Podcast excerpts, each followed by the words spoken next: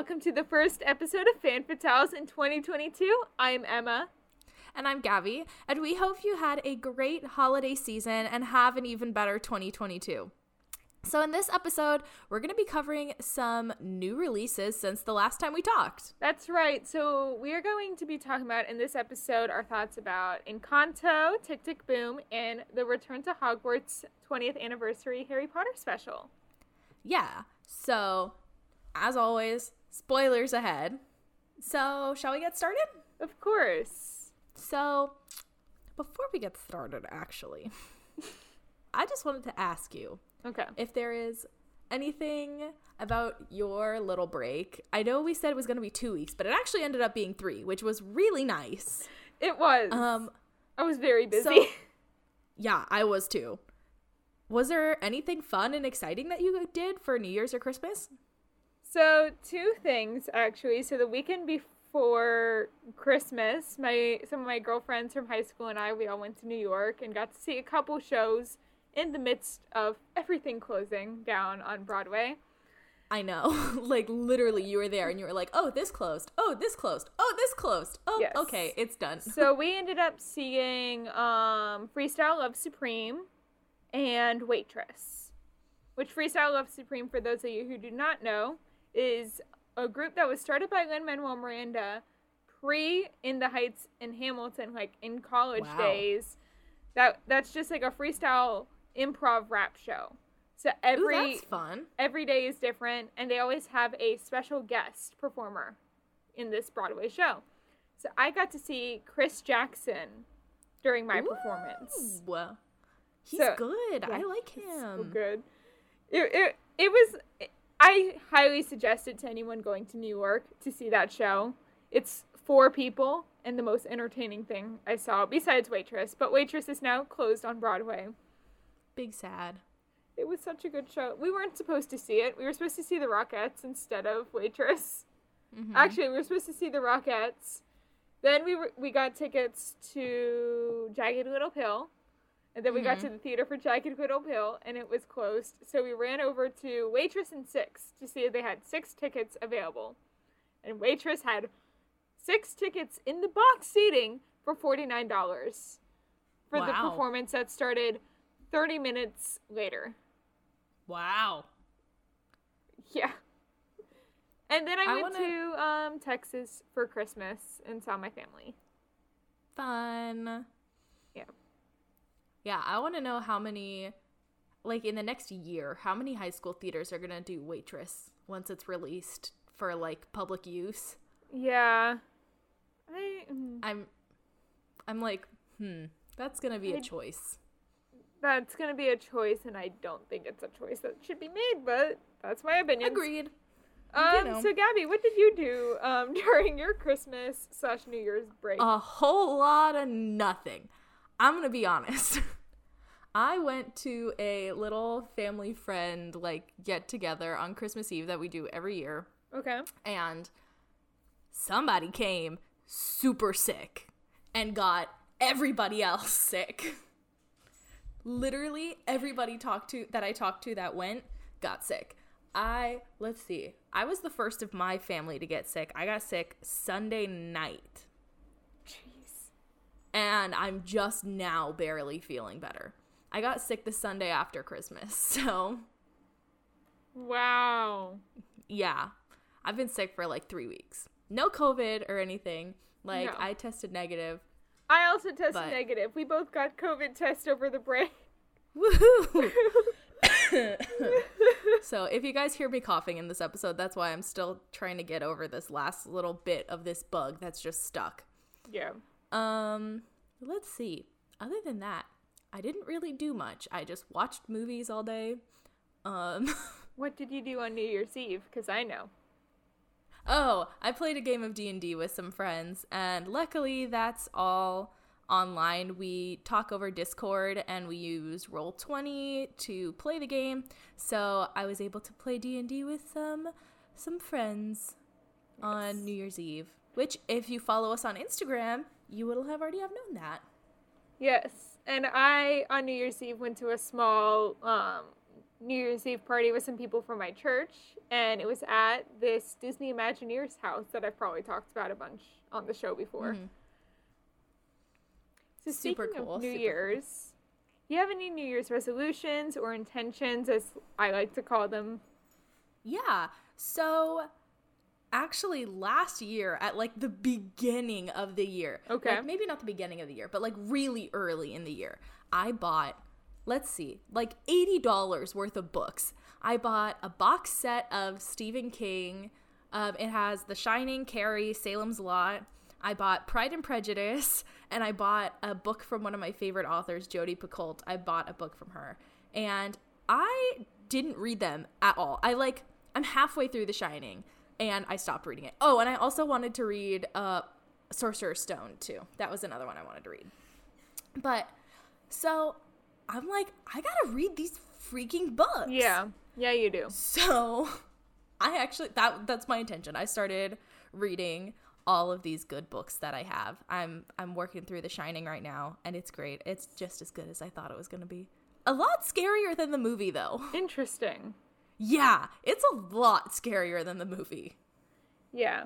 My intention is very similar to yours. It's also reading a bunch of books. I have a goal of 25, because last year I read 20 new books, so I want to up it to 5 more. Gotta be staring at me like I'm insane. That makes my 6 look like nothing. Well, my 20 books that I read this past year would not have been possible without Audible. And you guys, we Audible have our first sponsor. So, one of my favorite books book series that I read on Audible this past year was the Chronicles of Narnia adult box set, which is 1, that's right, you heard me, 1 Audible credit, and it is narrated by a bunch of famous British actors like Kenneth Branagh, who was Gilderoy Lockhart in Harry Potter, and Sir Patrick Stewart, and more. Yeah, and you guys, Audible doesn't just have audiobooks anymore. They also have some of your favorite podcasts. Like, for me, I was super into the Office Ladies podcast this year. And guess what? You can find them on Audible.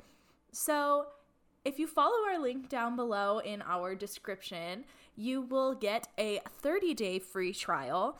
And you get a 1 credit for any premium selection. So if you'd like, go listen to that Narnia box set that Emma was just talking about.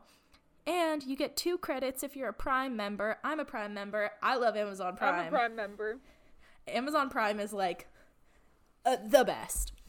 And you get a let me try this again. And you also get all of the Audible Plus catalog of podcasts, audiobooks, guided wellness, and Audible originals. And you can listen to those all you want in those free 30 days. Yes. And you don't even need credits for any of those types of things, you know? So if you're like really into self-help this year and you just want to be a better person, you want to get better for yourself, go find the guided wellness that you need on Audible. They got you. Yes. And you know the best part for me? What?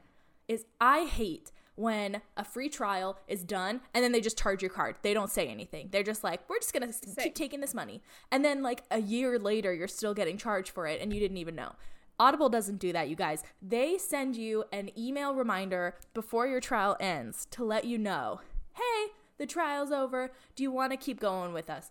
If you like Audible, guys, if you like listening to podcasts, if you like listening to books, or if you want to start a New Year's resolution or an intention to read more, get more educated, listen to whatever you want to listen to, Audible has got you, you guys. Yes. So go follow our link in the description. That's audibletrial.com/fanfatales, the same way it's spelled everywhere else. That's audibletrial.com/fanfatales. You can also find the link down in our description below. And you guys, get that awesome deal. Yeah, come on. So Gabby, besides reading all those amazing books, what else are you looking forward to in 2022? Honestly, do you have anything yet? I don't really have anything yet. Okay. But I'm just looking forward to making this year a good year. You know what? No matter what happens in the world, that's something we can't control. Whatever happens is going to happen. And I'm just really looking forward to, first of all, I'm looking forward to getting into a university. That would be nice. There we go. I don't find out until April, but, you know, that would be nice to get into university. Yeah. I'm getting in. Put it out there. Put the intentions out there. But, yeah, I'm just really excited to, like, start the next chapter in my life. Because this is a new start for me, you know? I'm really excited. This weekend, I'm buying tickets to my first ever fan convention. Yee! I'm very excited. And I'm getting a Disney annual pass for my birthday. Like, I'm buying myself. Which convention are you going to? So, it is going to be, it's MegaCon. It's in Orlando, and it's in May. Ooh, exciting. And they're run by the same people that do Fan Expo. Okay, yeah. Yeah. I thought of another thing I'm excited for. Okay. I'm excited for our girls' trip to Nashville. That's going to be fun. Ooh. And my last one that I'll mention for now is in June, one of my best friends is getting married. And right before that, I'm going over to see our lovely editor in person. That is true. Yes. So, yeah. And just before that, we're going to Nashville. I love that. So wait, we're going to have two guest episodes in a row again. Yup. Or we're just going to have to record way in advance. Yeah. We'll figure it out. We will. So let's get into some of this content that was released recently. Yes. Would you like to do the first movie? Yeah. So the first movie that we're going to talk about for a little bit is going to be Encanto. I'm so excited. I loved this movie. It literally 3 minutes in, I was crying, honestly. I have seen this movie at least 15 times since it came out on Disney+. So I've seen it like 2 times, but you know what? I love this movie. The music slaps Lin-Manuel Miranda hard. Greatness. Also, I'm kind of mad. I'll get into it later on when we talk more about the music. Get into the synopsis. Okay. So the synopsis, if you haven't seen the movie yet, first of all, what are you doing? This movie is amazing. It is. Second of all, the synopsis is, the Madrigals are an extraordinary family that live in a magical house in the Colombian mountains. But when Mirabel, the only ordinary family member, discovers the magic surrounding their home is in danger, she may be her family's last hope.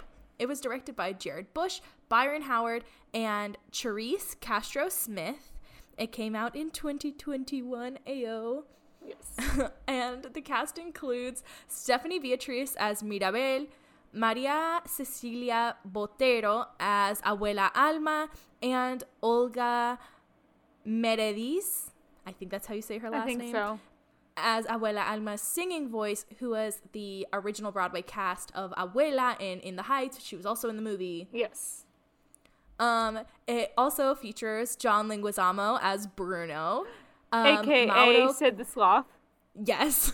Honestly, look, I love him.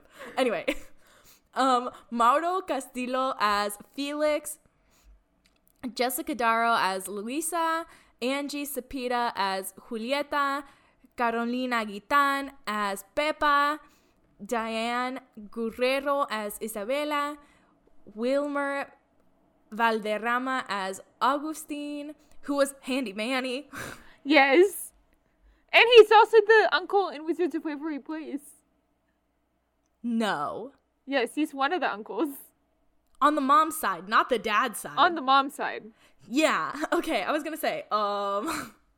It also includes Renzi Felix as Camilo, Ravi Cabot-Conyers as Antonio, I don't know who, Adasa as Dolores, and Maluma.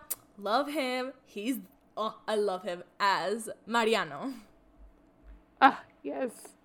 I was like, yes. I don't know when to end this cast list, and I was like, I should probably include Mariano. Yeah. Yeah, he's Uncle Ernesto. From Wizards of Waverly Place. Yes. You're talking about Wilmer Valderrama, yeah. Though, right? Yeah, okay, because Maluma is a singer, and I love him. My mom loves him, too. Yes. I thought I would put it out there. Some fun facts about this film are during the song All of You, which is toward the end of the film, Bruno sings the line, "Let it out, let it in, let it go." And while this line is rapped by him, the notes from the piano introduction of Let It Go is played, which I thought was pretty cool. It is cool. Yeah. Bruno was originally named Oscar, but his name was changed by Lin-Manuel Miranda to better fit the song lyrics. We don't talk about Bruno. No, no, no. And then the last fun fact is this movie and Raya and the Last Dragon mark the first time in Disney history that two human female protagonists from two different Disney animated canon films have first appeared within the same year. Which I thought was just like a really cool fun fact. But also, it took them until 2021. Yeah. Well, I mean, think about how far, like, animation technology has come within the past, like, 10 years. True. Like, 10 years ago, they would they were just barely getting to do, like, 3D animation well. And, like, you know? Yeah. So, like, they were working on projects like Tangled and The Princess and the Frog at the same time. But The Princess and the Frog came out first just because of whatever reason, you know? Just because they were still building the technology to do it. True. So I think it's more of a feat of how long animation has come. And true. I mean, how many, like, we've had at least two animated Disney movies for the last few years now. Yeah. Which I think is awesome. When before it used to be like a gap of 4 years, 5 years, sometimes even 6 years between films. Yeah. So I'm here for it, though. Give me more Disney content to talk about. I'm more than happy to talk about new Disney stuff, you know. Oh, yeah, same. Yeah. So, back to what I was saying earlier about John Leguizamo. One of my favorite parts in this whole movie is when Lin-Manuel first meets Bruno, and he's like, she sees all the patched cracks, and she's like, "Oh, did you patch them?" And he's like, "Oh, no, I'm too much of a scaredy cat. Hernando patches them," and then he like puts on the hood and he's just like, "I'm Hernando, I'm afraid of nothing." I love that. And then he goes, "And Jorge makes the spackle." I love that moment too. I love it. The voices are great. I love the memes. The memes Same. Are so good. I don't know if y'all are on Encanto TikTok, but I am. That's all Sorry, my TikTok is. Sorry, I scratched my mic. I heard that. Sorry. But yeah, I am heavily on Encanto TikTok. Same. Especially Bruno teaching the rats Broadway musicals. Yes. And enjoying the crap out of Dolores TikTok. Yes. Yes. And I love in the background, if we don't talk about Bruno, when he's just like jamming out. Yes. That is one of my favorite songs in this movie. I love that and Waiting on a Miracle. So hard. All of the songs are great. So what I was mad about earlier that I said is recently it was announced, I am reading it off of my phone, that 15 songs will advance in the original song category for the 94th Academy Awards. And one of them is an Encanto song. But it's not a song that I don't think should be on it. You saw it too? How do you pronounce it? It's the song that the grandfather sings when Abuela and Dos. Yes. Yeah. Which it means two caterpillars. Yes. And honestly, I understand why. Like, I understand why. Lyrics, it's just the lyrics are beautiful. Yeah. Like, okay, I found this out. If you're watching it and you have the English subtitles on, they subtitle the song in English. It made me cry. And if you read the subtitles, while you're watching the movie, they will make you sob violently. Like, yes. Like, seriously, I was ugly crying. It's the least catchy song. Like, it's my most skipped, if any, on the Encanto soundtrack. Well, so yeah, because it's the slow song. It's not the one you can, like, jam out to in the car. No, but usually they choose a jam out to in the car song. Yeah, I don't know. I think it's just so pretty. And it's one of the only songs that's in Spanish, which I like. True. I like that.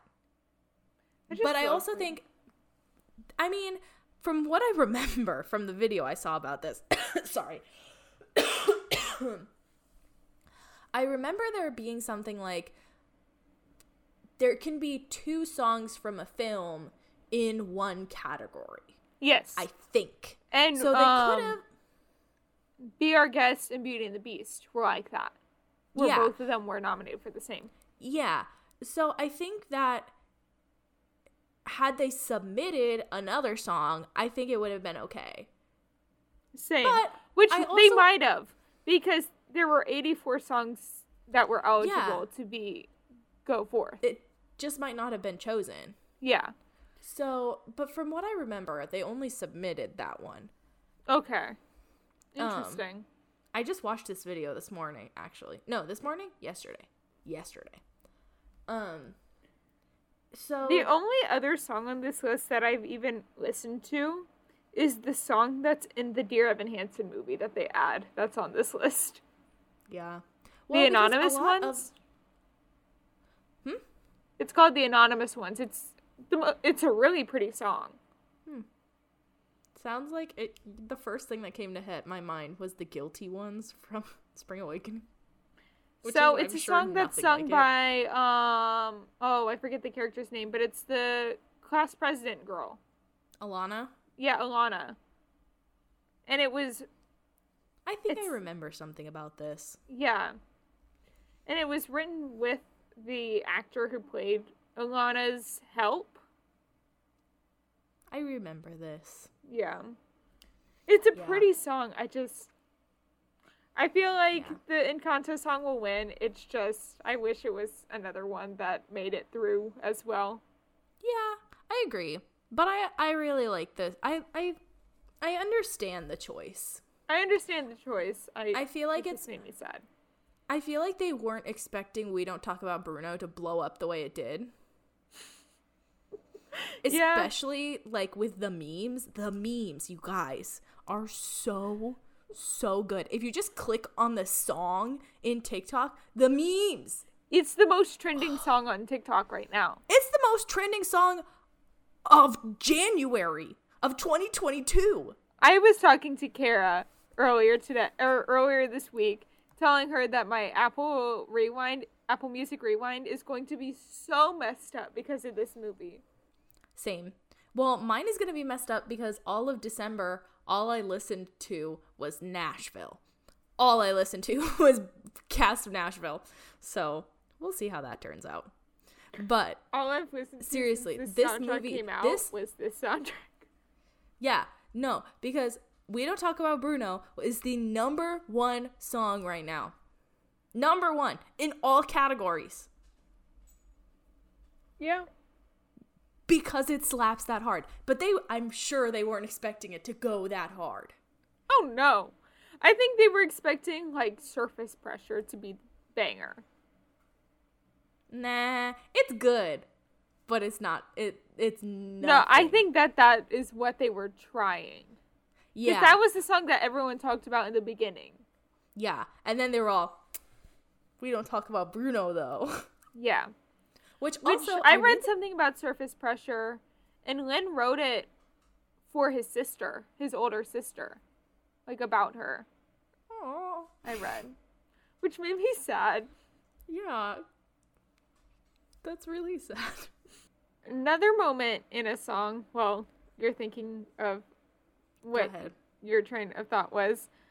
One of my favorite moments is when the family at the end of the movie does the whole "We see how bright you are, we see how brave you've been, now see yourself in turn, you're the real one, kid, let us in," and she brings back the magic, And Antonio brings her the knob, and it has the M on it. And he holds her hand like he does during the gift ceremony, which is another one of my favorite scenes. Oh, where he says, so I need you. Also, I was crushed. Speaking of that moment, the family is so crap to her during that ceremony. They forget her in the family picture. Yeah. Yeah, no, I watched this movie with my grandma, and at the end of the movie, she goes, I don't get that movie. And I was like, why don't you get it? And she was like, I don't get why they're all so mean to the little girl. What did she do? I don't get it. And she, truth be told, she was like half asleep through half the movie, so I kind of had to like re-explain it to her. Yeah. And sometimes she has a hard time like understanding the plots of movies. Just, she has a hard time following things like I do. Yeah. But literally every like 5 minutes I was like, I get that reference. My family does that. Oh, okay. Like I was sobbing. Like yeah. I was crying throughout most of this movie. Like, same. Okay, I love that we don't talk about Bruno. Like the whole premise is we don't talk about him, but we do. Yeah. Like, that's such a thing. Like, especially in Latin culture, like, you announce that you don't talk about something, but, like, when you're, like, behind closed doors and when, like, everybody's, like, has their back turned, you talk about it all the time. Like, that's something we'd even do in my family. So, oh my gosh. Yeah. I agree. It's one of those things where it's like, oh, it's that thing we don't talk about. But then, like, when nobody's around, we're like, so let's talk about that thing really quick. I agree. That does happen. In my family, yeah, too. Yeah. So, yeah, I think that's why that one was kind of one of my favorite songs. But I also love "What Else Can I Do." Yes, I love that song too. It's so good. The songs in this movie are so good. Okay, the reason I love "What Else Can I Do" so much is because just the colors are so pretty. The other side of Encanto TikTok I'm on is Isabella is part of the LGBTQ in some way community. I saw a few of those videos, and then I saw this other video about it, and that kind of shared my feelings about it. Like, I saw the video that I think you're talking about that, like, is like, hey, like, let's not make it. Yeah. I agree. Like, I get it. It's great to have representation. Like, I love being represented by this movie just because I love it. You know? Yeah. I love this movie so much. It, like, it really hit me on a deeper level. And I don't know. I think I liked that it didn't follow the traditional narrative of pretty girl, pretty guy, the family wants them together, they want to be together. But yes, they were actually doing it for their family, which happens a lot, actually.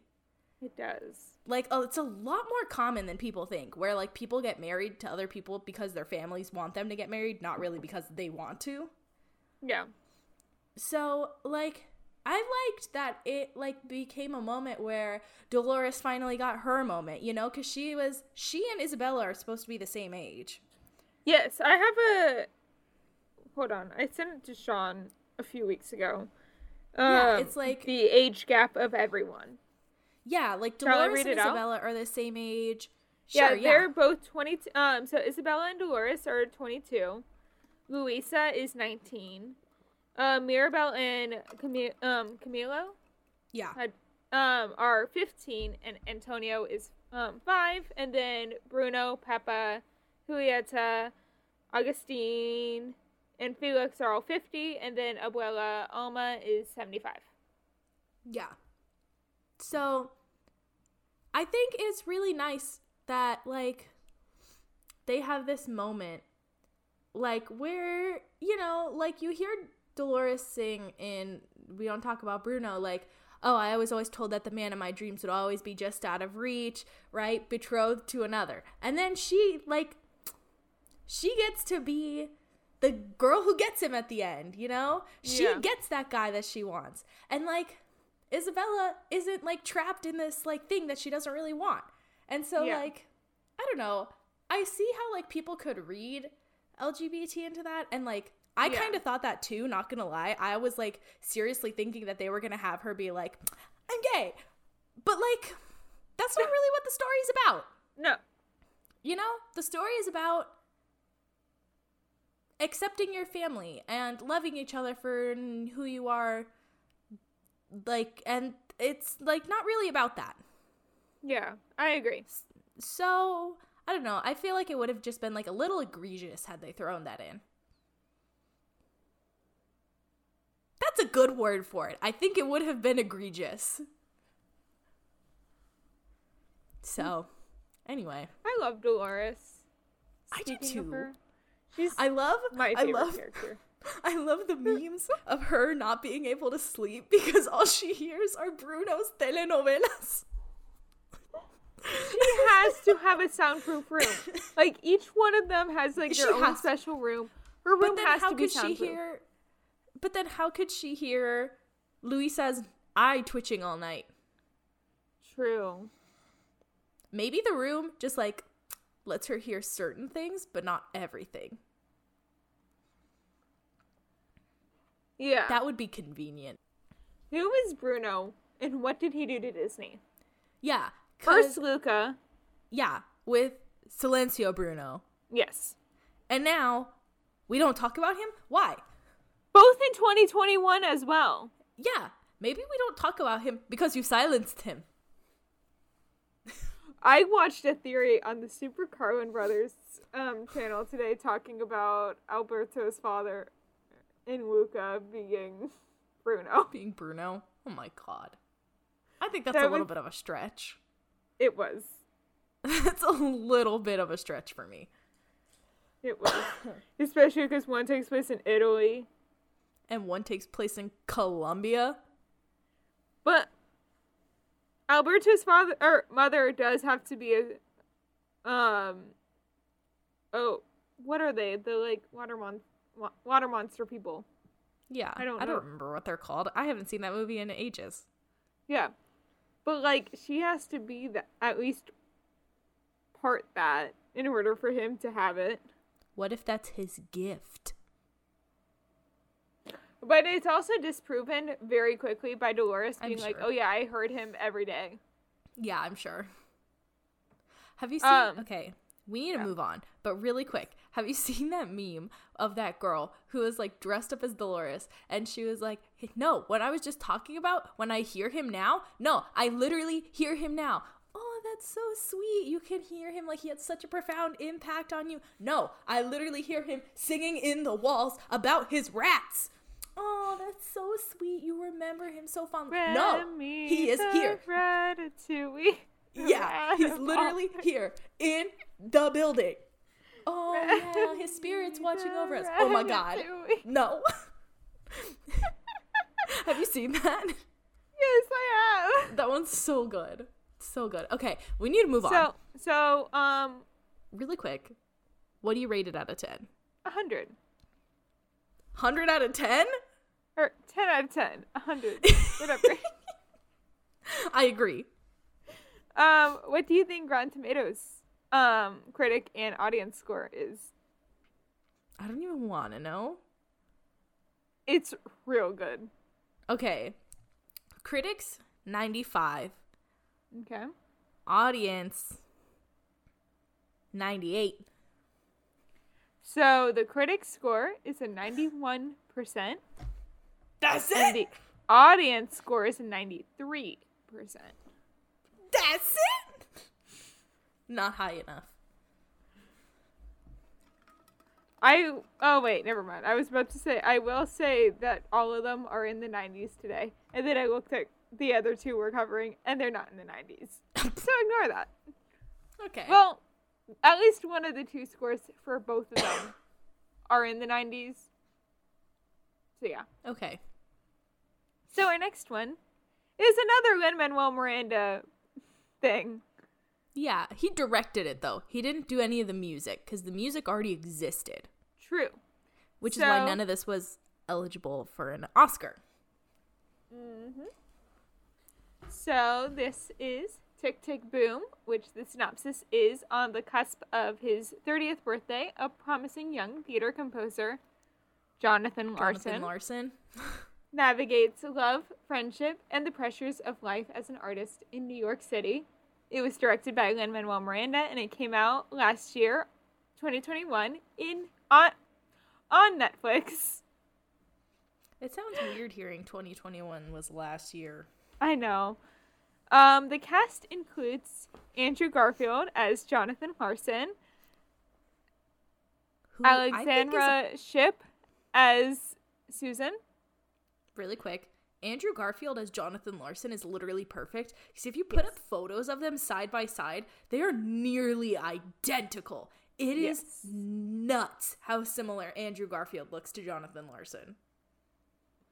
So, Andrew Garfield as Jonathan Larson, Alexandra Shipp as Susan, Robin DeJesus as Michael, Vanessa Hudgens as Carissa, Joshua Henry as Roger, Jonathan Mark Sherman as Ira Witzman, Michaela J. Rodriguez as Carolyn, Ben Levi Ross as Freddie, Judith Light as Rosa Stevens, and Bradley Whitford as the late Stephen Sondheim.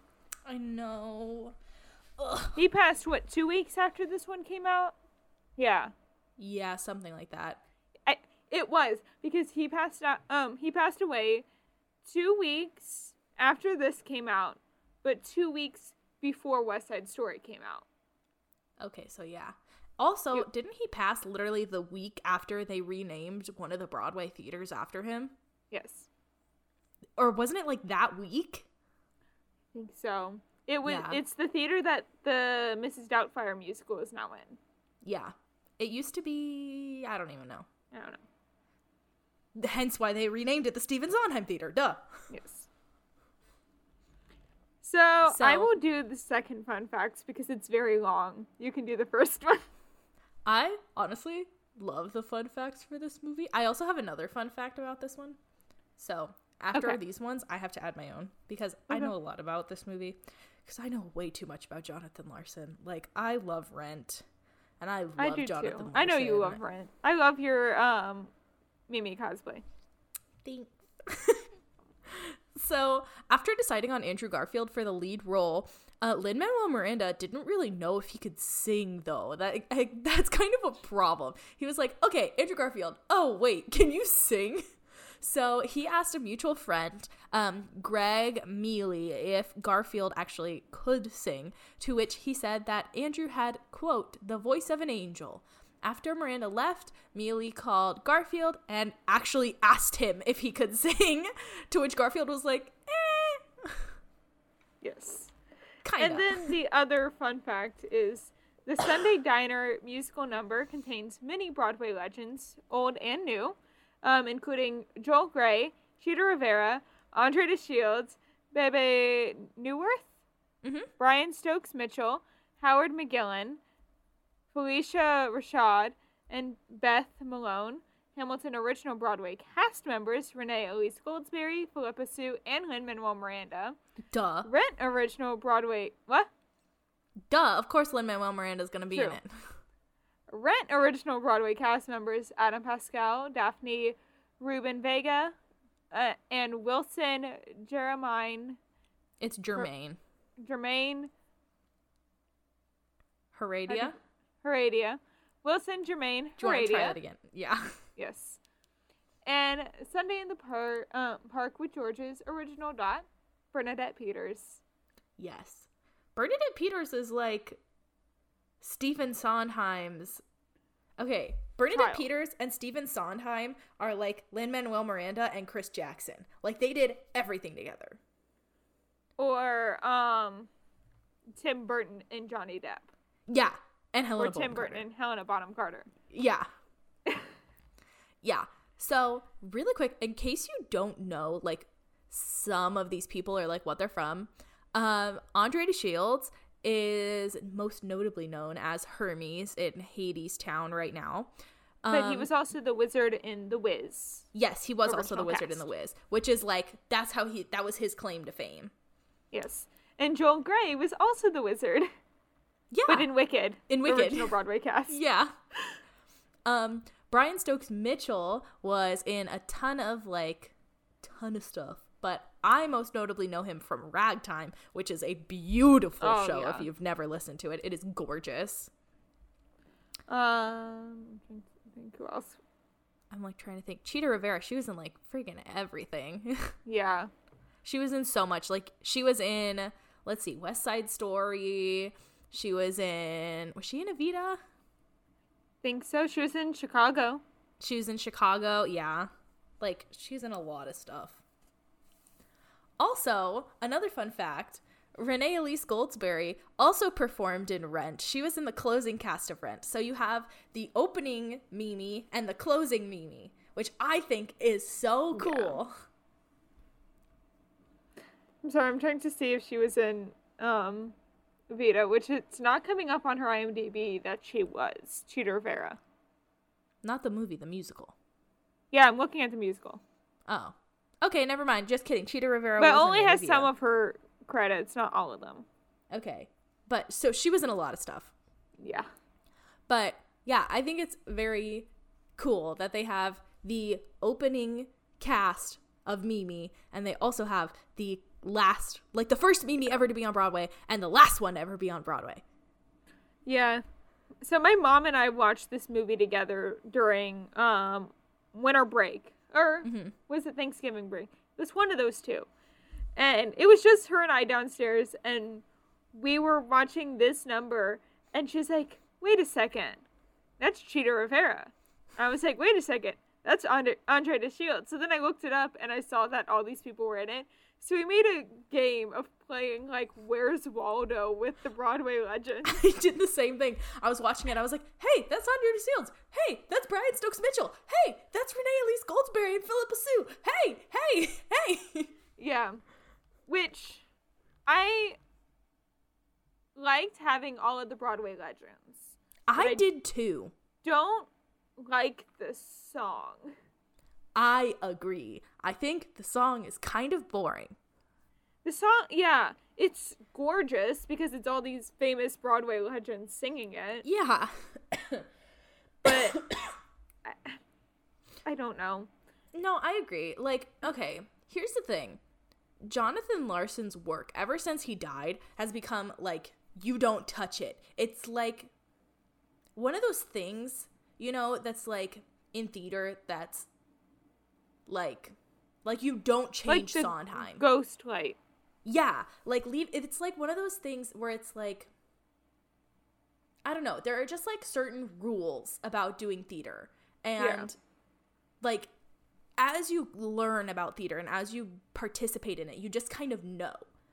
Like, one of them is, like, you don't touch other people's props. That's just something you don't do. Oh, yeah. Like, that's just everybody knows. The Scottish play. Yeah. You don't say the name Macbeth in a theater. Yes. Some people take it as far as not saying it at all. That's me. That's a little extreme for me. I think just in a theater. I can whistling in a theater is another one. If I'm in a Shakespeare class and we're covering it. Yeah. But other than that. I've been in two casts where it was said and bad things happened. So I like do not touch that word. Yeah, I try not to. Honestly, it like every time I say it, I get a little bit of the heebie-jeebies. It's like the Grinch to me. You don't touch it with a 9-foot pole. Yeah. Yeah. I get that. But there are just certain rules about theater. And one of them is like, you don't touch Jonathan Larson's work. That's why Rent is so long. Yes. And so eclectic and all over the place. First of all, that's just because how Jonathan Larson wrote. Like literally, if you listen to the soundtrack of Tick, Tick, Boom, it sounds like you're listening to 12 different shows. Oh, yeah. But like... Let me tell you, so when I was, I think, 11 or 12, Idina Menzel did her giant concert that she did back, like, right when the first Frozen came out, like, 2013, 2014.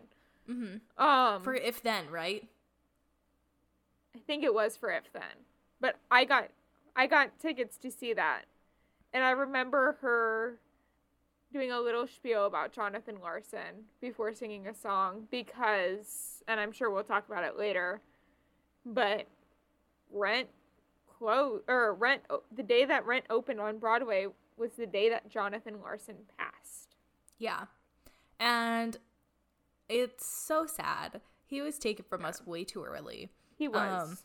And the sad thing is, it's not anything that could have been, like, prevented. Yeah. Like, kind of, but, like, not really. If he was diagnosed early, it would have been prevented. Yeah, but, like, even then, I've, like, read a bunch of articles. Not a bunch of articles, but quite a few articles about it that were, like, even if he was diagnosed early, like, probably now he would have been fine. Yeah. But back then, there was, like, okay, well, like, you could take medication for it, but, like, there's still a good chance that, like, I don't remember exactly what it was that he had. Yeah. But basically, he had a condition that made him really susceptible to aortic aneurysms. And that's eventually what took his life, which is really unfortunate. But, you know, watching the opening cast of Rent talk about Jonathan Larson, like, as a person is, like, so touching. I, like, every time I watch them talk about it, I cry. Same. And, like, another thing I do want to mention is 4 days ago, Jonathan Larson's father, Alan Larson, passed away. Aw, that's really sad. I saw that news, and I think I read somewhere, and I'm looking it up right now, but it said something about how he, like, helped Lin-Manuel Miranda get John right for the movie. That's good. I love that because that's so I'm important. Glad that he got to see this movie at least before. Yeah. Oh, he and his wife, after Jonathan Larson's passing in 1996, they started the Jonathan Larson Performing Arts Foundation from 1997 to 2008, which granted grants to musical theater composers, lyricists, and book writers. Yeah. Yeah, they were really cool. And I think it's really beautiful, like, the kind of impact that he had on the theater community. We would not have Hamilton. No, we wouldn't. He really perfected the, like, rock musical. Yeah. And, you know, I think it's I really like that Tick, Tick, Boom gets his story out there. And I like that it has become a lot more mainstream. Now, honestly, it's not my favorite. I'm not gonna lie, it's not my favorite musical. But it's not my favorite musical, but I like it for it telling the story that we never knew of Jonathan. Exactly. Larson. I like it. Like, nowadays, we only think of him for making Rent. Yeah. We don't see his failures pre-Rent. Mm-hmm. Yeah. And I think it's really nice. Plus, I don't know. I just really like it. Same. For what it is. Also, not that, like, it's definitely not in my top 10.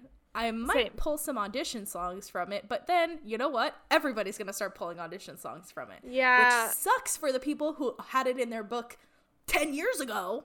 Yeah, it really does. Like, could you imagine how many girls just had to pull Come to Your Senses out of their book? I know, right? Like, I have an audition for In the Heights next month, and I know half of the girls are going to walk in there with Come to Your Senses. Oh, yeah. Guaranteed. And Burn. That's the other one. You know what you're going to sing yet? I'm figuring it out still. Okay. Yeah, like, going back to we wouldn't have Hamilton without it, there's this weird, like, timeline where if we don't have, it's either Roger or Hammerstein. If we don't have them, we don't have Sondheim. And without Sondheim, we don't have Jonathan Larson. And without Jonathan Larson, we don't have Lin-Manuel Miranda. Mm-hmm. And speaking of Stephen Sondheim, his voice is in the movie. Like, Stephen Sondheim's voice. That was the first thing I was thinking of. I beat you to it. That's the one I was thinking of. I couldn't remember. So, in the final moment, or one of the final moments of the film, we see Jonathan Larson listening to, like, his voicemail. And it's Stephen Sondheim talking to Jonathan Larson's voicemail. About Superbia. About Superbia. And that was Stephen Sondheim. Mm-hmm. Which I think is a very sweet full circle moment. I watched this after Stephen Sondheim died. Same. I think I watched it Yes, I watched it during winter break, and it was the first thing I watched after coming home that, Saturday night. Yeah. So it was right after he passed. I think it's a very nice full circle moment. If you, watching it in the context of what's happened in the last few weeks and of all of the people that have died in the last month. Which... I almost sent you a TikTok that terrified me yesterday. I forget who it was, but it had the Harry Potter music under it, and it had Maggie Smith. Did you see this TikTok? I saw this. We'll talk about this in a minute. We'll talk about this in a minute. When we get to the last okay. Yeah, we'll talk about it then. Okay. But yeah, so many people died at the end of last year. Sondheim, Betty White. I know. I saw that and I was like, oh my god. She was almost there. 17 days. Yeah. Yeah. We're taking a really sad turn. I know. So it was always going to end up this way with Jonathan Larson. Yeah, because Jonathan Larson, it always gets really sad. I have a fun fact that I learned at a little Adam Pascal workshop I went to. I love Adam Pascal. He's so nice. Yes. I met him. So during the workshop Go ahead. I went to, he was talking about how so he never did a musical until Rent. His first show was Rent. I don't know how many people realize this. And after high school, he tried, his rock band thing, and that never went anywhere. And his childhood best friend, Idina Menzel, childhood best friend. Just casual. Was like, hey, we're having trouble casting this role. I think you'd be perfect. He's an ex-rock star guy. And he's like, oh. And he auditioned and got the part of Roger. Yeah. Anthony Rapp and Adam Pascal are two of the nicest guys. Oh my gosh, we can't, there's no nicer guys than them. They are so nice. I met them at a concert that they did here a long time ago. Yeah. But, after I was we got to meet them and take photos with them, and I was Rent is one of my favorite shows ever. My dream is to be Mimi one day. I am determined. That is my end goal. If I never do theater again, if I got to play Mimi once, that would be it. My life would be, I would be fulfilled. Yeah. So. I remember a community theater had just had auditions for Rent, and the day of the Adam Pascal workshop was the day that everyone was getting their call. Of hey, we want to offer you. So my friend Richard, it was a high school, it was the school edition of Rent, but they don't really change that much in it besides one thing. Which I don't like. I know. I don't like the school edition of Rent. This goes against the rules of not changing Jonathan Larson, and that bothers me. I agree. This theater ever since has done Rent 5 times, the full version of Rent. Good. With their adult cast. They haven't done it with their high school cast since. No. But my friend Richard, he was able to, go up to Adam Pascal and be like, hey, I'm playing Roger. Any tips? That's cool. And the girl who played Mimi, her name is Bree, which I love Bree. She's an amazing performer. She's like, hey, I just got cast as Mimi. Any tips? That's my dream right there. Sweetest thing. Also, another actor that I want to mention about this movie in particular is Joshua Henry. Who does he play again? He plays... What? I don't know. Roger. He plays Roger. I don't know who Roger is supposed to be in real life. But he plays Roger. I got to see him in one of the last performances of Waitress. He was Dr. Pomander. Yeah. I like that. In the closing cast. Yeah. Yeah. Hold on. I want to see if Roger is supposed to be anyone in Jonathan's life. I think he was. I think so too. I don't think it's Roger the way we see him, but you know. Yeah. The one thing I did really like about watching this movie is I loved watching it and being like, I got that reference. I got that reference. Like all of the references that he put in Rent. So it's Roger Bart is who he was. Who? He performed... hold on. Let's make sure this is right. Yeah. He performed the song Go the Distance from the 1997 animated film Hercules. Oh! I knew that name. I didn't remember why. That Roger Bart. He was Snoopy in You're a Good Man, Charlie Brown. Yeah, he's good. He was just in the Hercules tryout for Broadway as Hades. So, like, young Hercules... from the original movie plays Hades now. And right now he's on the West End in the Back to the Future musical as Dr. Emmett Brown. I don't know how I feel about that either. I don't like it. There's too many movie musical adaptations. Don't get me wrong. A few of them are pretty good, but I think just everybody's doing it right now. And I'm like, you know what? Not every movie needs to be a musical. Yeah. I mean, Waitress was a movie. Yeah, but I think they improved on it. Like, nobody really knew the movie of Waitress. No. Like, a few people did, but not a lot. Yeah. So, I don't know.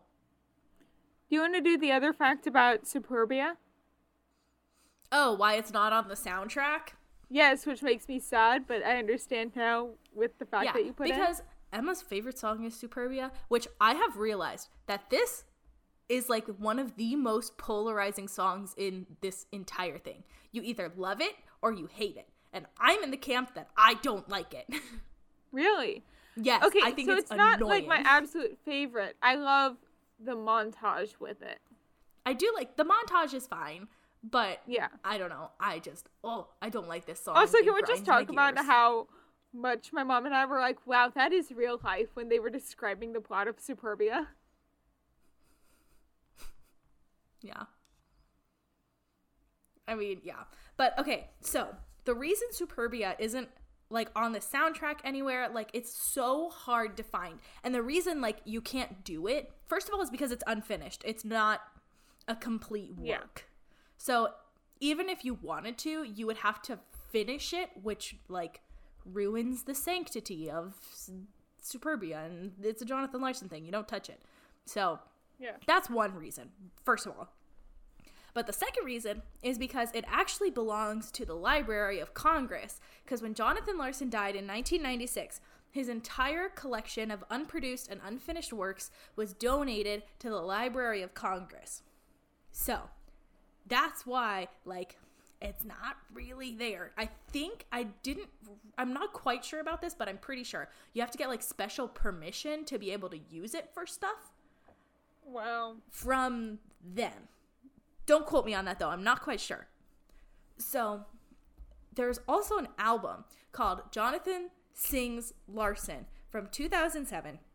And it's all of the unreleased, like, raw recordings of just Jonathan Larson singing some of some songs that he wrote. Some of them are from Superbia. Some of them are from other works that haven't been finished. I think there's one or two of the original demos from Rent. Oh, wow. But yeah, that's what that is. There's also an album called The Jonathan Larson Project, which was a CD that was released in 2019 that was originally a concert, and it was entirely made up of Larson's unheard and unfinished works, Superbia being one of them. So the script for Superbia is also in the Library of Congress, and if you'd like to read it, you can. But like I mentioned before, it's unfinished, and finishing it is like sacrilege to theater people. Yeah. He also, the reason he started writing Superbia, it's believed, it's not confirmed, but it's believed, is because he also has, in the Library of Congress, there's also a work that's a musical starting. It's like the starting of an adaptation of George Orwell's 1984. He's the one who wrote 1984, right? Yeah, I'm pretty sure. I haven't read 1984 ever, so. Me neither. Let me check. Yep, George Orwell. Okay, cool. So he wanted to start writing a musical adaptation of George Orwell's 1984, but he couldn't get the rights to it. So it's believed that that's what served as the inspiration for Superbia. So that became like in the back of his mind, he was thinking 1984 while he was writing Superbia. Okay. If you want to hear Jonathan Larson sing, which is amazing, on the original Broadway soundtrack of Tick, Tick, Boom, he performs Boho Days at the very end of the soundtrack. Interesting. Yeah, and it's really good. I've been trying to learn all the words, but it's hard. Yeah. There is too many names. You know that Lin-Manuel Miranda in an off-Broadway production of Tick, Tick, Boom played Jonathan? Yes. There are videos. I found this out after he directed it. Yeah. There are videos on the internet of it. And honestly, I don't get it. No. But also, if you listen to the original Broadway cast, Raul Esparza, who played Jonathan in the original Broadway cast, who is District Attorney, oh my gosh, what's his name? Oh, he is on SVU. Oh my gosh. What is his name? Barba. District Attorney Barba. That's his name. He plays the original Jonathan Larson, which, first of all, I didn't even know he could sing. I was like, I know you from Law & Order. What the heck are you doing here, Raul Esparza? And then he sings, and you're like, whoa. I didn't even know he could sing in the first place. And then you start listening to the soundtrack, and you realize, oh my gosh, he can sing. And then you listen to it more, and you're like, wow, he really sounds like Lin-Manuel Miranda. Interesting. Yeah. I was like, maybe that's why Lin got cast. That's what I was thinking. I was listening to it, and I was like, Lin? Is this Lin-Manuel Miranda? What is going on? So, yeah. That's my little rant about that. I'm done now. I would rate it a 9 out of 10. 9 out of 10. Same. Definitely not my favorite musical. Definitely not my favorite Jonathan Larson musical. No. But for what it is, there's some good bangers in there. No More is pretty cool. Green Green Dress has been stuck in my head all day. Yeah, same. Which, I think they did Green Green Dress dirty in the movie. Same. 45 seconds of Green Green Dress. That song is 3 minutes long.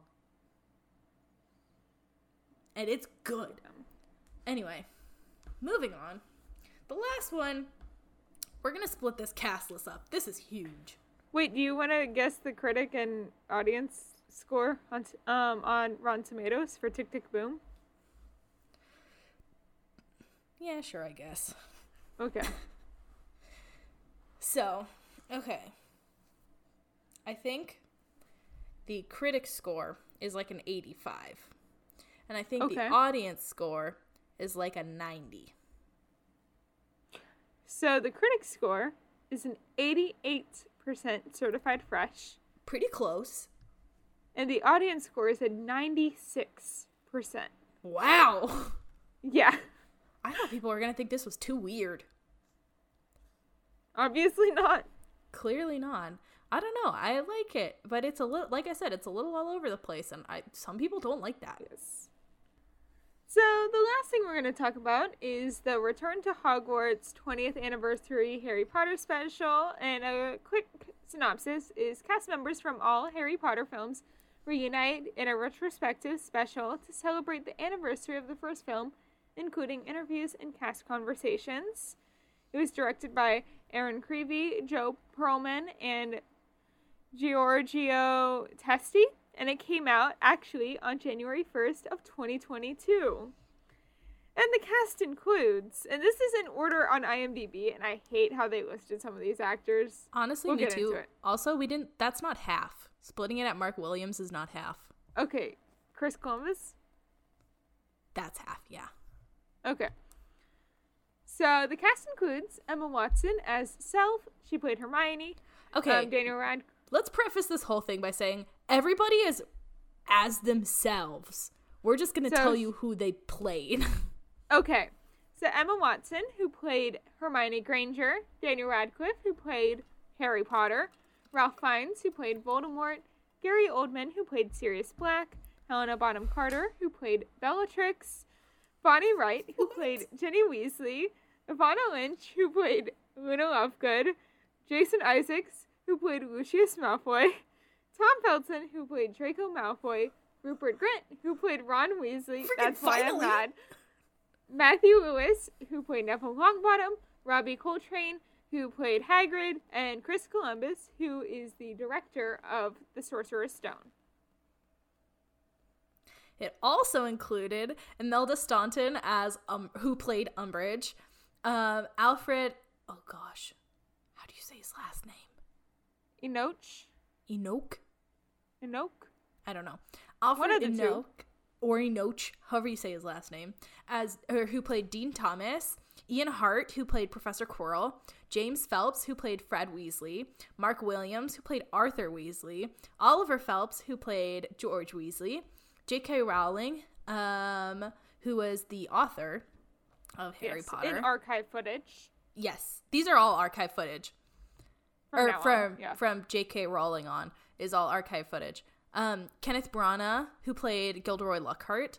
Michael Gambon, who played Dumbledore from... Prisoner of Azkaban. I thought he played it from everything after Chamber of Secrets. Yeah, so Prisoner of Azkaban. Oh, yeah. From Prisoner of Azkaban on. Richard Harris, who played Dumbledore for Sorcerer's Stone and Chamber of Secrets. Rhys Ivans as Xenophilius Lovegood. Helen McCrory, who was Narcissa Malfoy.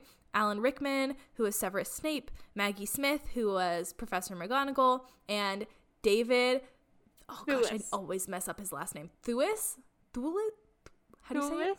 Thewlis. I always say it wrong.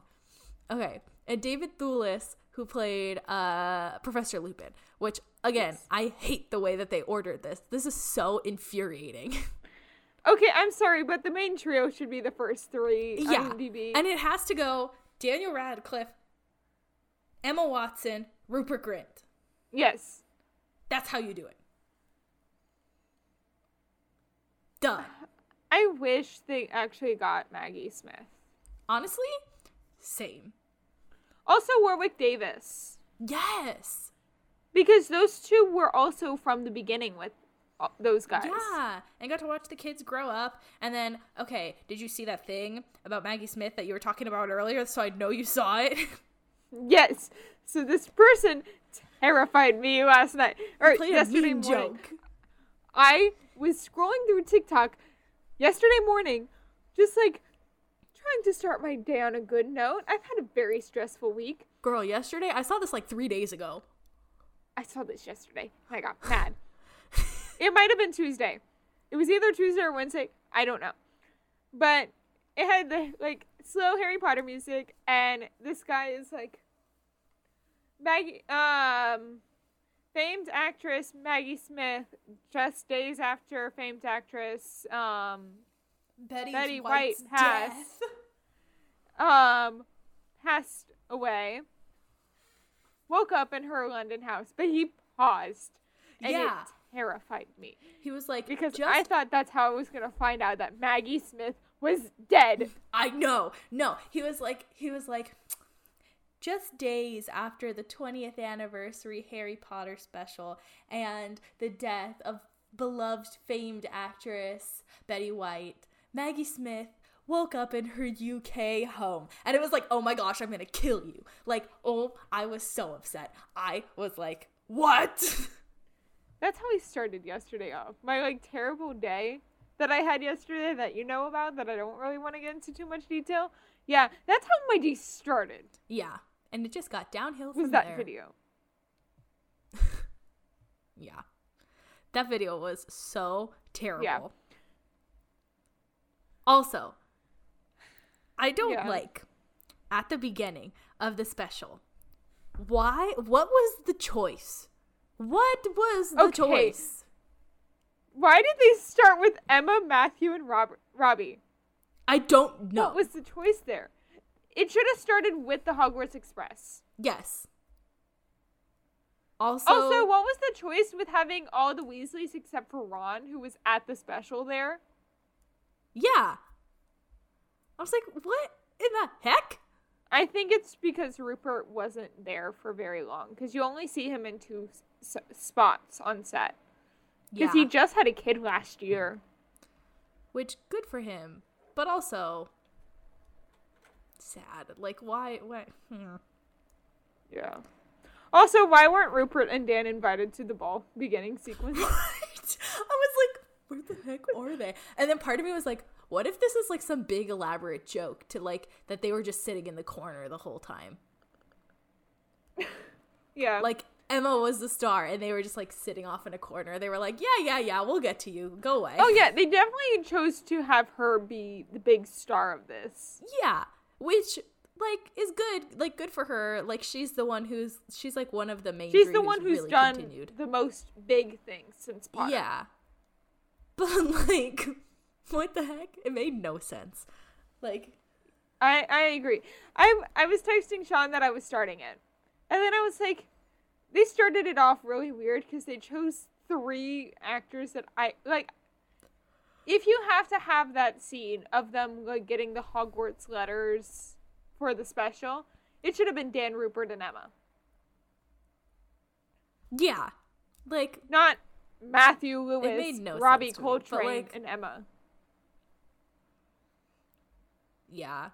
But, like, I mean, they worked with what they were given, you know? Yeah. So, there's part of me that's like, also, we can't be too hard on them. Also, I love the audition story, speaking of Emma, that Tom says. Do you remember it? It's been a few days. Okay. So, they're talking about how they were, like, auditioning for the first movie, so Sorcerer's Stone. Mm-hmm. Which he was still auditioning for Harry Potter at the time. Like, not even Draco Malfoy yet. Harry Potter. And they're filming them, so, you know, they have the boom mic above them. Yes. And he's talking about how this little girl was like, what's that? And he went, it's a boom mic, duh. And the only reason he remembers that story is because it was Emma Watson. Mm-hmm. And that's probably what got him Draco Malfoy. Yes, that is definitely why he got Draco over Harry. Was that interaction he had with Emma. Yeah. Yeah. Really quick. It made me cry when Emma oh gosh. Who was Emma, it? Bonnie, and Ivana hugging on the Hogwarts Express. Yes. That's when I cried. That's when I started to cry. I was like, damn. This I was like, wow, they really hit me in the feels right now. My three favorite girls all together and hugging. Ugh. Ugh. Yeah. Also, I love whenever they were like, oh, look, a bunch of Gryffindors. To like, when Tom walked in and it was Matthew and whatever, the guy who played Dean Thomas? Yeah, him. Yeah, Dean Thomas. Which, them hanging out. I had kind of a bone to pick about this, because he was the guy who, like, threw the ball at the Rose Bowl game.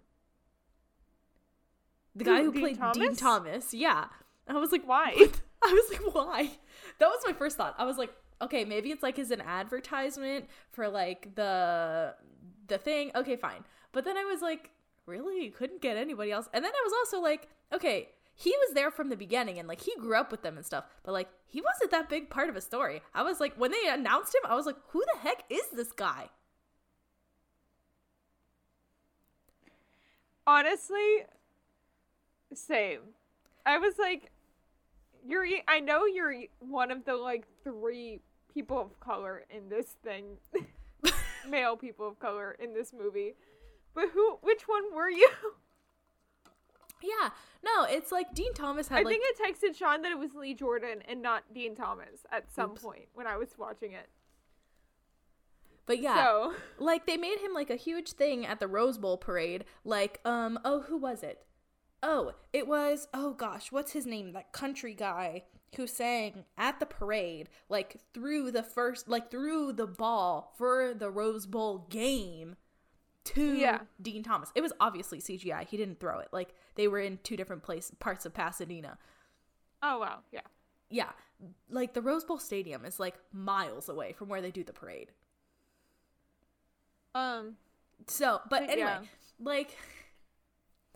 Also, there are Harry Potter actors that now live in the U.S. I know Matthew Lewis now lives in Orlando.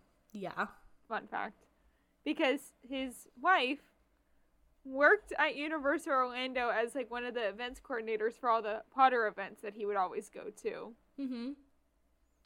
So that's how he and his wife met, and it's really cute. Yeah, and I know people that, like, while they were working, he came into, like, whatever fast food or like store they work at. Yeah. And it was just Neville Longbottom. Yeah. Which is why he's at like every Orlando convention that you can go to. He's always there. Yeah. That's really cool. Same with Ashley Eckstein, because they're like the only two that like really live in Orlando. Orlando, yeah. Yeah. That's why you could just find her walking around at Disney World. Yeah. Yeah. Okay, I thought it was really weird to see Robbie Coltrane, like, not as Hagrid.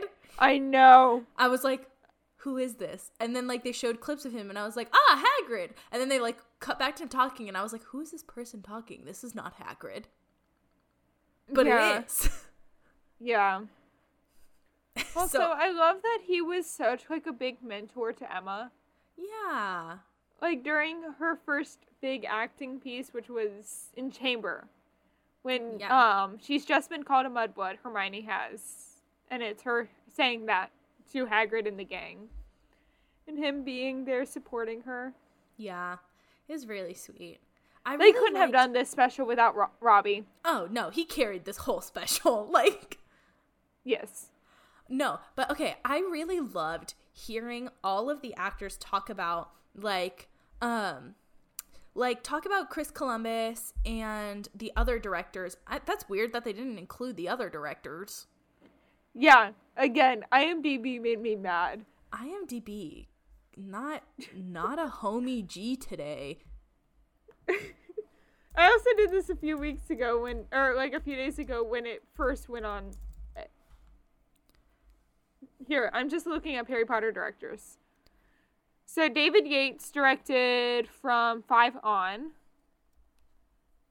Alfonso Cuarón directed Prisoner of Azkaban. Mike Newell directed Goblet of Fire, and Chris Columbus directed the first two. Yeah. David Yates is still directing Harry Potter to this day, or Wizarding World content to this day. So I loved that.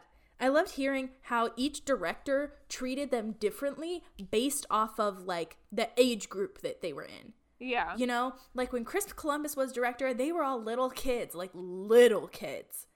like, think about what movie he was probably directing or had just directed at the time. Yeah. Home Alone. Yeah. Which is, like, the quintessential kid movie, you know? Yeah. That's, like, so I think... And then we get Alfonso Cuarón with his paper that he had them write. We'll get there. But I think that it's like, it was really sweet to see the footage of Chris on set with the kids and like getting down to their level and talking to them and letting them be kids. Yeah, the scenes of them playing like all the hand games was just... Yes, like saying that their hands would be bright red, like in between takes because they were playing slaps. Like, yeah. Like, I think... Just kids. Yeah. They were allowed to be kids. Which I think doesn't happen now. Oh, no. I don't think kids are really allowed to be kids, even just like in everyday life. I feel like there is a lot of kids who are not allowed to be kids. And I... Oh, yeah. That's like, one of the problems I have with the fashion industry. Is so whimsical. Yeah. And because so childlike. Yeah. Yeah. And I think it's a great way to introduce the series. And I love how he, Chris Columbus even said that he felt guilty leaving them after Chamber. But you know what? It's what was needed. It was. Because Alfonso Cuarón, without him, the series... we don't get the darker Harry Potters. Because that's when it changes. Yeah. Like he said... Do you want to talk about the paper? Yeah. Like he said in his interview... That was a weird emphasis on that word. I said it like he would have said it. No. But like he said in his interview, like, he really wanted to focus on, like, that childlike wonder that was there before. It's gone. Yeah. Like, they're teenagers, and this world is cold and dark and coming for them. Dementors. Yeah. And we get introduced to the Dementors. You can talk about the paper now. So I knew about this story already, about the paper. I think a lot of people did. Yeah, but my mom didn't. It was the funniest thing to see her reaction, because she and I watched this special together. So we were watching it, and they start talking about the paper, and I'm like, oh, I know this story. And my mom's listening to it, and she's like, they are their characters. For those of you who don't know, when Alfonso Cuarón came on to The Prisoner of Azkaban, he had Emma, Rupert, and Dan all write a paper about their characters. And Daniel wrote about a page, maybe 2 pages. Emma Watson wrote like 10 or 12 pages, I think they said in the special. Like 12 pages. And Rupert Grint never turned it in. Mm-hmm. And his reasoning was Ron wouldn't do the assignment. Ron wouldn't turn it in. They are such their characters. They really are. Dan did like a page, page and a half. He was like, yeah, this is good. Like, J.K. Rowling's written 4 books about it already. Yeah. But there's not much to add, you know. He's Harry Potter. I want to read what Emma wrote, though. I do, too. I want to read what took her 12 pages? I know.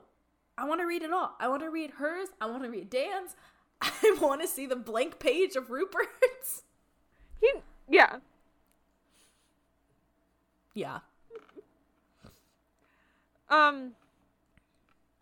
I thought it was interesting them talking about how, and this is a few movies later, how all 3 of them thought about leaving.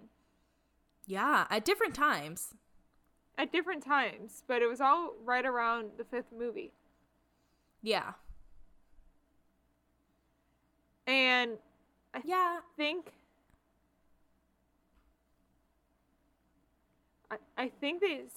I forget who it was. I think it was Dan, but it might have been Rupert. But they were talking about like, oh yeah, as a 14-year-old kid, I'm not going up to another 14-year-old being like, how are you doing? Like, are you doing okay? Like, it was Rupert. Mentally. It was Rupert? Yeah. Dan also said something very similar. Yeah, so, they both talked about it. But yeah.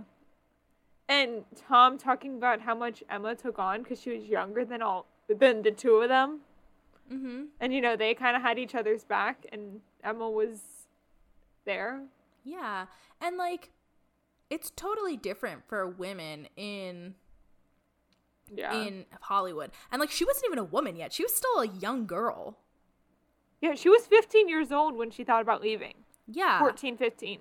Yeah, so she's still just a kid, you know? Yeah. And, like... She just turned 30, like, last year, I think. She did. She did. Yeah. So it's like, which is crazy to think about. You look at the pictures of them now versus when they were little kids, and it's like, whoa. She turned 31 last year. 32 this year. Okay, there you go. Also, I love how the third picture, when I look her up on Google, is her and Tom Felton. Of course.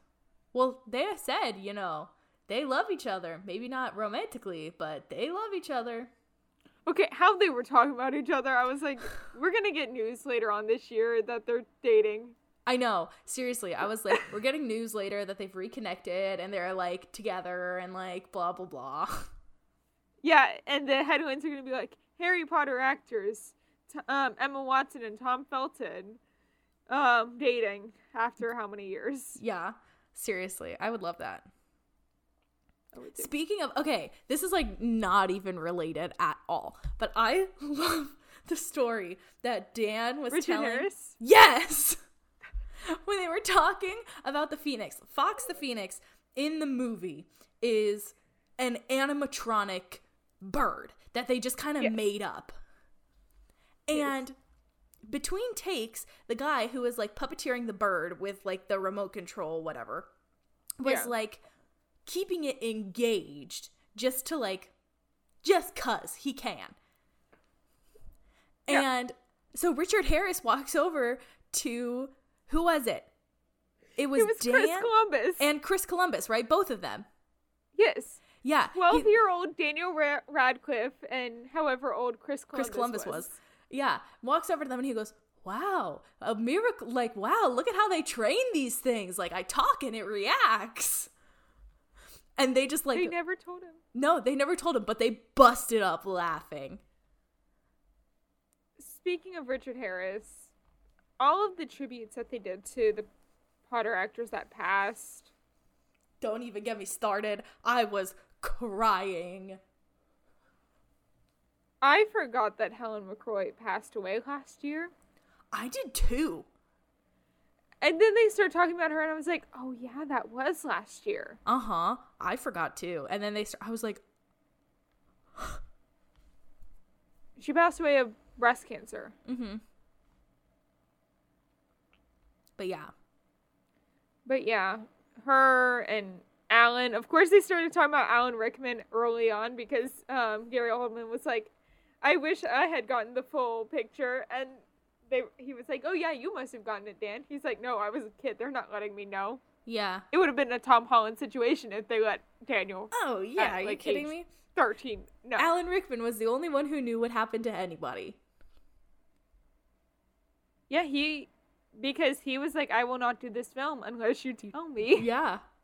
How my character ends. Yeah. So she told him. And everybody begged him to tell them. And he said no. I wish we knew what he actually said. Me too. Or like what she said. Me too. Obviously we won't ever know at this point. Well, I mean, she could. Yeah, she could. But I mean, well, there's no way to know.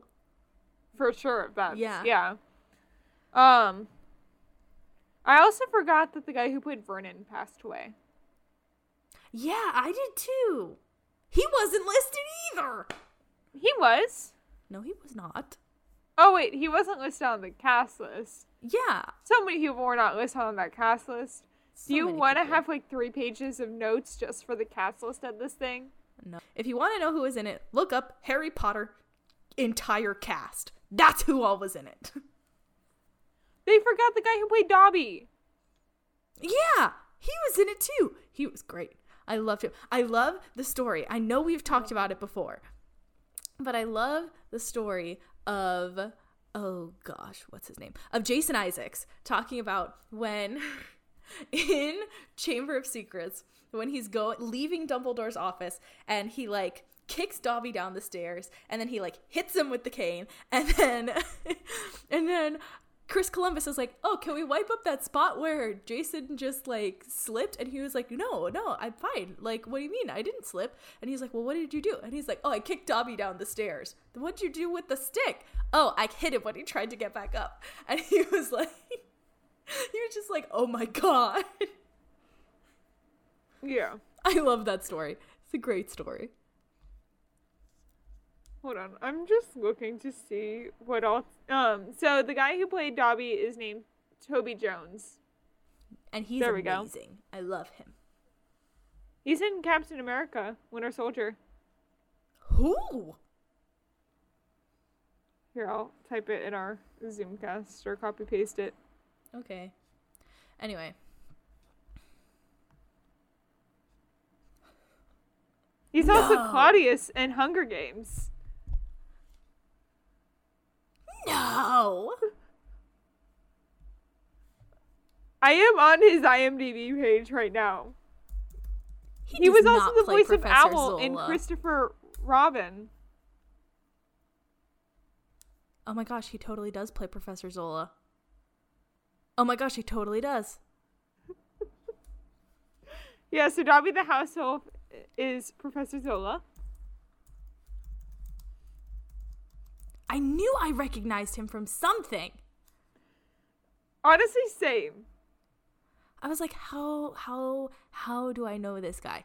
Oh my gosh. Oh my gosh, he was in that Finding Neverland movie with Johnny Depp. It was Johnny Depp, right? The Lost Boys? No, Finding Neverland. I don't know that one. Based on playwright J. M. Barrie and the relationship with the family to inspire him to create Peter Pan. That movie? Mm-mm. It was made into a Broadway show that kind of failed. Oh. But it's a gorgeous show. I think I heard the music from the show. But Toby Jones was the guy who plays the actor of Smee. Because he's working on the play of Peter Pan. Okay. Yes. Well. I know. Yes. I did not. Honestly, okay. With the beard and like the goatee and like all that, I didn't even recognize him as Professor Zola. When he doesn't have it, I'm like, oh yeah, that's Professor Zola. But with like the beard and everything, I was like, who is this? Yeah. But no, I love him. That's He's crazy. Great. So this is getting kind of long, so we should wrap this up. So what would you rate this like documentary special thing? I give it a 9.5. Same. I liked it. What do you think the critics and the audience score is? Oh shit, I don't know. Let's skip Rotten Tomatoes. Let's skip it. Skip it? Yeah. Should I just say it? Sure. Since I brought up the question? Sure. So it's a 95% certified fresh critics score. Okay. And an 89% audience score. Not too shabby. Okay. Yes. So yeah, all in all, I think in these past few weeks, a lot of good stuff has come out. Yes. And I'm really excited to see the other stuff that's going to come out this year. I have yet to see No Way Home. That's my bad. We were supposed to watch it, and then I was still sick. No, I haven't been spoiled, so don't say anything. Oh my gosh, how have you not been spoiled? Encanto TikTok saved me, girl. I'm on Encanto and No Way Home TikTok. I am not. And anytime I see anything that says Spider-Man spoilers, I skip hardcore. I almost got spoiled, and I will let you know what it is when you finally watch this movie. We're going and we this cover week. It on. We decided we're going this week. It's just because, so we had this thing. Me and my boyfriend had this thing where it was like, oh, you can do dinner and a movie at the Sugar Factory downtown, which is great. So we're really stoked. Yeah. I want to go. But the thing is, we were supposed to go last Thursday, but as you know, last Thursday I was still very ill. Yes. So I just ended up going over to his place and we just kind of hung out for a little bit. So, yeah. Because I was like, I cannot go out in public. I lived in sweats for an entire week and PJs, and it was awful. But anyway, we will. Shall we see them in the outro? Yes, that is just what I was going to say. Okay. Thanks for listening to this week's episode of Fan Fatales. We are a proud member of the Real Fans Network. That's right. There's a huge variety of shows to listen to, like Real Fans for Real Movies, Holy Batcast, the All Batman podcast, which Emma is listening to right now. Yes, I am. I'm actually a really big DC fan. I don't really talk about it here, but I am. Yes. And Disorder, every Disney movie, which I'm listening to right now. You watch the movies, listen to the podcast. Very nice. You learn a lot. I want to do that this year. That's another goal of mine. There you go. Andy and Michael and Hunter are so much fun to listen to on Disorder Every Disney Movie. That's a great one. And there's also Please Rewind, which is the retro movie show. Yes. So join us next week where we will be talking about what we would do if we were Disney Parks CEO and some of the expansions to Disneyland and Disney World that were recently announced. Remember to subscribe to us wherever you get your podcasts. We are on Apple, Spotify, and Google Podcasts, and subscribe to us on YouTube. Please leave us a review and comment down below to tell us what you thought of the show. Remember to follow us on Instagram and Twitter @FanFatalesPod for the latest updates and to possibly be featured in a future episode. Now, Emma, where can the people find you on social media? So my Instagram and TikTok are both @SnippyEmma, which is SnippyEmma. What about you, Gabs? I'm @GabbyGent on Instagram, TikTok, and Twitter. That's GABYJENT. Our music is by our amazing friend, Maddie Macon. And our editing is by the amazing and wonderful Kara Linsmeyer.